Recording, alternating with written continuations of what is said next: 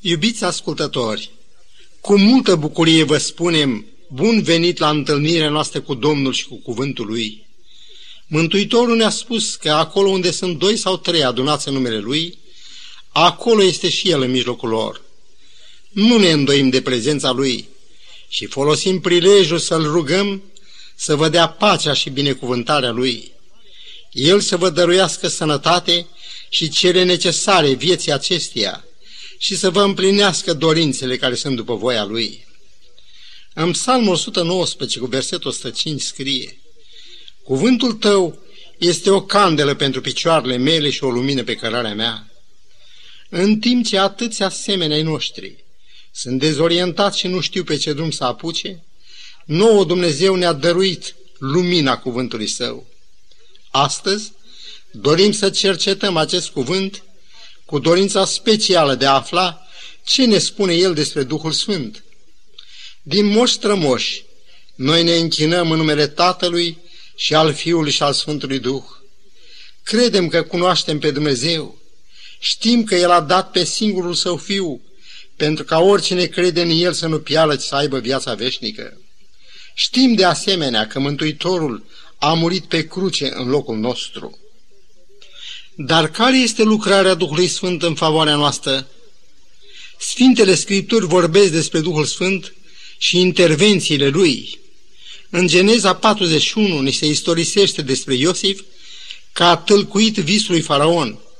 Faraon, încântat de tâlcuirea acelui vis, cum și de sfaturile înțelepte ale lui Iosif, a zis slujitorilor săi: Am putea noi oare să găsim un om ca acesta, care să aibă în el Duhul lui Dumnezeu?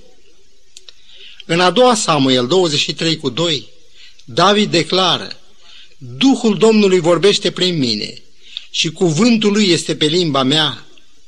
Din aceste două exemple, vedem că Duhul lui Dumnezeu, în general, era cunoscut de către oameni. În Isaia șaizeci și trei, zece citim despre poporul lui Dumnezeu de altădată că a fost neascultător și a întristat pe Duhul lui cel Sfânt. Atunci poporul Său și-a adus aminte de zilele străvechi și a zis: Unde este acela care punea în mijlocul lor Duhul lui cel Sfânt? Lucrul acesta îl vedem foarte bine ilustrat în marea criză de pe vremea împăratului Iosafat. În a doua Cronici, capitolul douăzeci, începând cu versetul doi, citim despre o veste năpraznică adusă împăratului: O mare mulțime înaintează împotriva ta din Siria. Era de fapt o coaliție militară între amoniți, moabiți și maoniți. În spaima sa, Iosafat și-a îndreptat fața să caute pe Domnul și a vestit un post pentru tot Iuda. El a cerut întregului popor al țării să nu mănânce nimic, ci să se roage. Ca urmare, versetul patru spune: Iuda s-a adunat să caute pe Domnul și au venit din toate cetățile lui. Atunci Iosafat a venit în mijlocul adunării și a rostit următoarea rugăciune: Doamne Dumnezeu părinților noștri, nu ești Tu Dumnezeu în ceruri și nu stăpânești Tu peste toate împărățiile neamurilor? Oare n-ai Tu în mână tăria și puterea, așa că nimeni nu ți se poate împotrivi?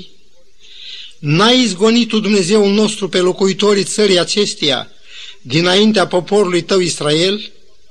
Ei ți-au zidit un locaș sfânt, zicând: Dacă va veni peste noi vreo nenorocire, sabia, judecata, ciuma sau foametea, ne vom înfățișa înaintea Ta, vom striga către Tine din mijlocul strâmtorării noastre și Tu ne vei asculta și ne vei mântui.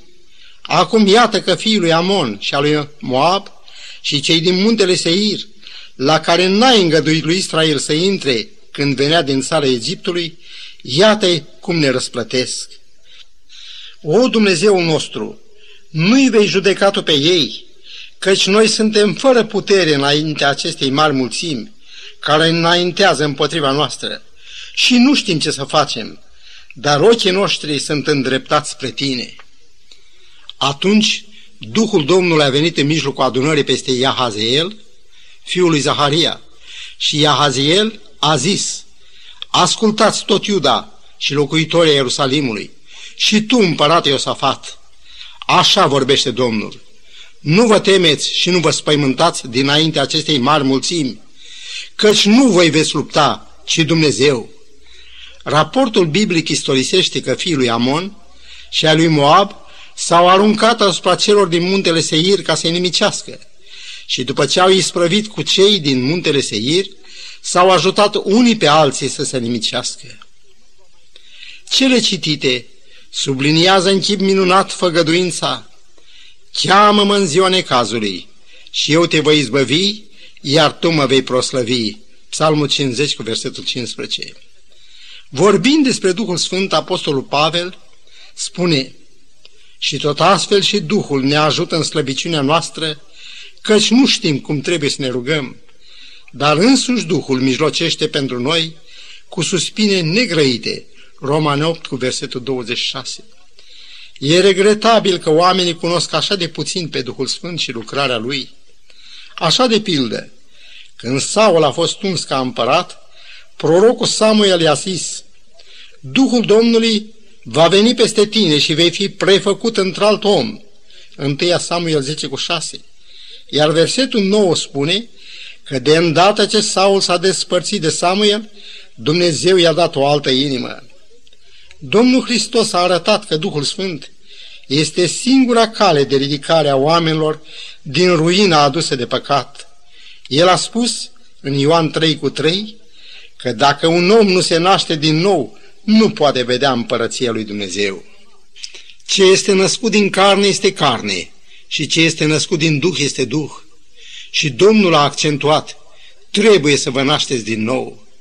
Versiunea Living Bible redă astfel pasajul acesta: oamenii pot reproduce numai viața omenească, dar Duhul Sfânt dă viața nouă din cer. Mântuirea noastră cuprinde două faze distincte. Întâi, iertare de păcate, înfăptuită prin moartea Mântuitorului, și apoi nașterea din nou, realizată prin lucrarea Duhului Sfânt. Apostolul Pavel scrie în a doua Corinteni cinci cu șaptesprezece: dacă este cineva în Hristos Iisus, este o făptură nouă. Și lucrul acesta se dă pe față într-o totală schimbare a felului nostru de a fi și de a gândi. Iată ce declară însuși apostolul Pavel despre sine: dar lucrurile care pentru mine erau câștiguri, le-am socotit ca o pierdere din pricina lui Hristos. Filipeni trei cu șapte. Sfântul Ștefan ne oferă posibilitatea de a vedea ce înseamnă să fie o făptură nouă. În timp ce gloata setoasă de sânge s-a năpustit asupra lui ca să-l ucidă cu pietre, Ștefan a îngenunchiat și a strigat cu glas tare: Doamne, nu le ținea în seamă păcatul acesta. Și după aceste vorbe a adormit. El se roagă pentru cei ce l-a supres și îl prigonesc, așa cum a învățat de la Iisus. Inima lui este plină de dragoste și nu de ură și dorință de răzbunare, așa cum e inima celor nerenăscuți. Este necesar să fim zilnic învățați și să ni se aducă aminte aceste învățături ale Domnului Hristos. Și tocmai aceasta este una din multele lucrări ale Duhului Sfânt. Iată ce ne făgăduiește Mântuitorul în privința aceasta. Dar Mângâietorul, adică Duhul Sfânt, pe care îl va trimite Tatăl în numele meu, vă va învăța toate lucrurile și vă va aduce aminte de tot ce v-am spus eu. Ioan paisprezece, versetul douăzeci și șase. Dar cine este Duhul Sfânt? Întrucât Domnul Iisus a spus ucenicilor săi: voi veți primi o putere când se va pogorî Duhul Sfânt peste voi, unii au tras concluzia că Duhul Sfânt este o putere, deși textul biblic arată clar că puterea este un dar al Duhului Sfânt când El coboară peste servii lui Dumnezeu. Când apostolul Pavel ne dă îndemnul din Efeseni patru cu treizeci: să nu întristați pe Duhul Sfânt al lui Dumnezeu, prin care ați fost pecetluiți pentru ziua răscumpărării, el are în vedere o persoană. O putere în niciun caz nu poate fi întristată. Dar ca argument suprem că Duhul Sfânt este Dumnezeu adevărat, să citim declarația Domnului Hristos din Matei, capitolul doisprezece, versetele treizeci și unu și treizeci și doi. De aceea vă spun, orice păcat și orice hulă vor fi iertate oamenilor, dar hula împotriva Duhului Sfânt nu le va fi iertată. Oricine va vorbi împotriva Fiului omului va fi iertat, dar cine va vorbi împotriva Duhului Sfânt nu va fi iertat, nici în veacul acesta, nici în cel viitor. Datorită neînțelegerii profețiilor cu privire la Mesia, oamenii au comis greșeli care au mers până la lepădarea și răstignirea lui. De aceea el s-a rugat, Tată, iartă-i, căci nu știu ce fac. Nu tot așa stau lucrurile cu privire la Duhul Sfânt. El este autorul Sfintelor Scripturi. Stă scris că oamenii au vorbit de la Dumnezeu mânați de Duhul Sfânt. Duhul Sfânt este autorul nașterii din nou. El este cel ce ne aduce aminte de tot ce ne-a spus Iisus și ne conduce în tot adevărul. De asemenea, El este ceea ce a fost Domnul Hristos pentru noi. Domnul îl numește un alt mângâietor care să rămână cu noi în veac. Ioan paisprezece, versetul șaisprezece. Expresia un alt mângâietor ne face să înțelegem că Mântuitorul este primul mângâietor. Deși ne iubea, deși se făcuse una cu noi și ne-a săpat pe palmele Lui, El ne amintește. Totuși vă spun adevărul, vă este de folos să mă duc, căci dacă nu mă duc eu, mângâietorul nu va veni la voi, dar dacă mă duc, vi-l voi trimite. Ioan șaisprezece, versetul șapte. La auzul acestor cuvinte, inimile ucenicilor au fost cuprinse de întristare. Cât de puțin au înțeles ei că era necesar ca Domnul lor să plece. Împiedicat de corpul său omenesc, Domnul nu putea fi în același timp și cu ei și cu marele număr de ucenici de pretutindeni care urmau să recunoască pe Iisus ca mântuitor al lor personal. Domnul Hristos putea fi cu ei, dar nu și în ei. Dimpotrivă, Duhul Sfânt putea fi cu ei și chiar și în ei. Asemenea soarelui, care intră dintr-o dată prin toate ferestrele orientate spre el, la fel și Duhul Sfânt putea fi deodată cu toți și în toți urmașii Domnului Hristos de pe pământ. Cel de-al doilea mângâietor era continuatorul lucrării începute de Domnul Hristos. În legătură cu uriașa lucrare pe care avea să o facă Duhul Sfânt, Domnul spune, cine crede în mine din inima lui, vor curge râuri de apă vie, cum zice Scriptura, Ioan șapte, cu treizeci și opt. Și cum trebuie înțelese cuvintele acestea? Versetul următor precizează, spunea cuvintele acestea despre Duhul Sfânt, care aveau să-l primească cei ce vor crede în el, căci Duhul Sfânt nu fusese încă dat, fiindcă Iisus nu fusese proslăvit. Păcatul rupsese legătura noastră cu Dumnezeu. Iisus, prin moartea sa ispășitoare, a înlăturat păcatul ce ne ținuse atâta vreme despărțiți de Dumnezeu. Odată bariera aceasta înlăturată, Duhul Sfânt putea aduce toate darurile și binecuvântările dragostii părintești a lui Dumnezeu. El mă va proslăvi, pentru că va lua din ce este al meu și vă va descoperi. Tot ce are Tatăl este al meu. De aceea am zis că va lua din ce este al meu și vă va descoperi. Ioan șaisprezece, versetele paisprezece și cincisprezece. Să ne oprim o clipă și să privim. Domnul Iisus a unit iarăși cele din ceruri cu cele de pe pământ, iar Duhul Sfânt, trimis de Tatăl, ne face părtași la toate darurile și bogățiile lui Dumnezeu. După înviere, după ce Domnul Hristos a primit toată puterea în cer și pe pământ, ne-a dat cel mai mare dar din tot ce ne putea fi dăruit. Ne-a dat pe Duhul Sfânt. În Cartea Faptele Apostolilor, în capitolul doi, versetul trei, ni se istorisește că niște limbi ca de foc s-au așezat câte una pe fiecare din ucenicii Domnului. Și ce minuni s-au săvârșit cu acești oameni necărturari, dar cărora Duhul Sfânt le dăruia din comorile înțelepciunii și științei lui Iisus Hristos, pe care ei îl propovăduiau acum. Se istorisește că mulțimea, ascultând la ei, a rămas încremenită. În mulțime se aflau parți, mezi, elamiți, locuitori de Mezopotamia, iudei, Capadocia, Pont, Asia, Frigia, Pamfilia, Egipt, cretani, arabi, et cetera. De ce au rămas încremeniți? Pentru că fiecare i-auzea vorbind în limba în care s-a născut lucrurile cele minunate ale lui Dumnezeu. În cuvântarea adresată bărbaților izraeliți, Petru folosește un adevărat limbaj de foc, vorbind despre Iisus din Nazaret, om adeverit de Dumnezeu prin minunile și semnele, lucrările pline de putere pe care le-a făcut Dumnezeu prin el. Voi, spune Petru, l-ați răstignit și l-ați omorât, dar Dumnezeu l-a înviat. Și acum, odată ce s-a înălțat și a primit de la Dumnezeu Tatăl făgăduința Duhului Sfânt, a turnat ce vedeți și auziți. Să știe bine dat toată casa lui Israel că Dumnezeu a făcut Domn și Hristos pe acest Iisus pe care l-ați răstignit voi. Stă scris că ei au rămas străpunși în inimă și au zis lui Petru și celorlalți apostoli: fraților, ce să facem? În capitolul trei din Faptele Apostolilor ni se istorisește despre vindecarea unui olog din naștere. Urmează apoi o nouă cuvântare plină de foc a lui Petru.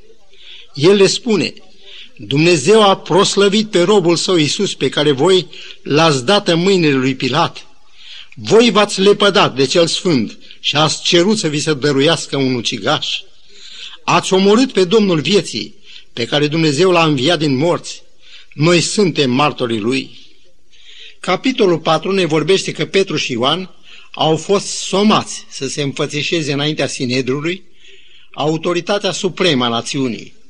Aici li s-a poruncit să nu mai vorbească cu niciun chip, nici să mai învețe pe oameni numele lui Iisus.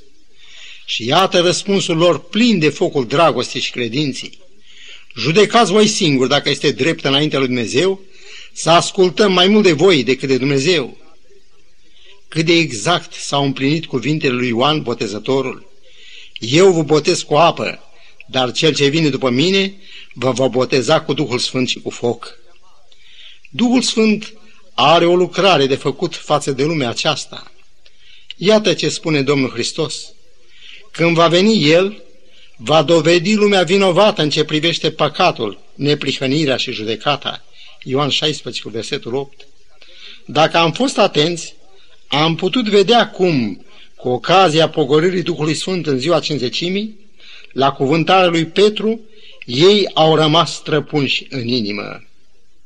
Convingerea care i-a făcut să se simtă străpunși în inimă era lucrarea Duhului Sfânt, care îi punea față în față cu grozăvia păcatului lor. Dar lucrarea Duhului Sfânt nu se oprește la convingerea privitoare la păcat.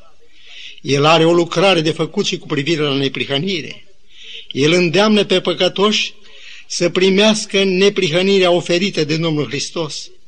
Și în sfârșit, Duhul Sfânt aduce în fața oamenilor convingerea că va fi o zi de judecată, în care vor da socoteală de toate cuvintele, faptele și chiar gândurile lor. Ioan șaisprezece, versetul nouă, amintește că în final păcatul oamenilor este necredința în Iisus Hristos. Prin jertfa sa pe cruce, Mântuitorul a găsit o cale de a ne izbăvi de păcatele săvârșite. Așa cum am mai spus și altădată, oamenii nu vor pieri pentru că au fost păcătoși, ci pentru că n-au crezut în Iisus și în jertfa Lui. Întrucât Domnul s-a dus la Tatăl, singurul mijloc rămas de a îndruma către împărăția lui Dumnezeu este Duhul Sfânt. Duhul Sfânt are în grija Lui și Biserica Domnului Hristos de pe pământ, alcătuită din toți acei care cred în El. Când Domnul Hristos a făgăduit că nu ne lasă orfani, ci că ne va da un alt mângâietor, El ne-a oferit mult mai mult decât ceea ce înțelegem noi prin mângâietor. Unele traduceri engleze au redat termenul grec paracletos prin sfetnic, altele prin ajutor, apărător, avocat. Paracletos mai poate fi tradus și cu unul care stă alături de noi, care face cauză comună cu noi. El ne sfătuiește, ne mustră, ne îndreaptă și, în final, mijlocește pentru noi cu suspine negrăite. El săvârșește lucrarea nașterii din nou și face ca Hristos să ia chip în noi, cum se exprimă Pavel în Galateni patru nouăsprezece. Duhul Sfânt este conducătorul nevăzut al Bisericii lui Dumnezeu de pe pământ. Despre unii stă scris că erau plini de Duhul Sfânt. Pavel și Barnaba au fost chemați pe nume la o lucrare deosebită. Vezi Faptele Apostolului, capitolul treisprezece, versetul doi. Un cuvânt deosebit, menit a întări autoritatea celor ce poartă răspundere în biserică, sună astfel: luați seama la voi înșivă și la toată turma peste care v-a pus Duhul Sfânt episcopi, ca să păstoriți biserica Domnului pe care a câștigat-o cu însuși sângele său. Așadar, biserica este proprietatea lui Dumnezeu, iar prezbiterii și toți cei chemați la lucru în biserică au fost aleși și împuterniciți de Duhul Sfânt. Dar mai mult decât atât, în întâi Corinteni doisprezece șapte stă scris că fiecăruia îi se dă arătarea Duhului spre folosul altora. Dar dincolo de orice închipuire, Duhul Sfânt vrea să locuiască nu numai cu noi, ci și în noi. Apostolul Pavel ne adresează răscolitoarea întrebare: nu știți că trupul vostru este templul Duhului Sfânt, care locuiește în voi și pe care l-ați primit de la Dumnezeu, și că voi nu mai sunteți ai voștri? Câți dintre noi n-am avut în inimă o ființă dragă, de care ne-am legat inima și destinul? În cele ce am studiat astăzi, este vorba de prietenia cu Dumnezeu. El s-a dăruit pentru noi, a părăsit cerul și a murit pentru noi. Vrem să ne dăruim și noi Lui, să părăsim lumea și să trăim pentru El? Pentru întoarcerea ta și a mea la Dumnezeu, Duhul Sfânt mijlocește cu suspine negrăite. O, Doamne, ajută-ne să Te primim ca mântuitor personal. Dă-ne harul să rămânem cu Tine în viața aceasta, pentru că la arătarea Ta să vedem fața Ta și împărăția pe care ai pregătit-o aleșilor Tăi. În numele Domnului nostru Iisus Hristos te rugăm toate acestea. Amin.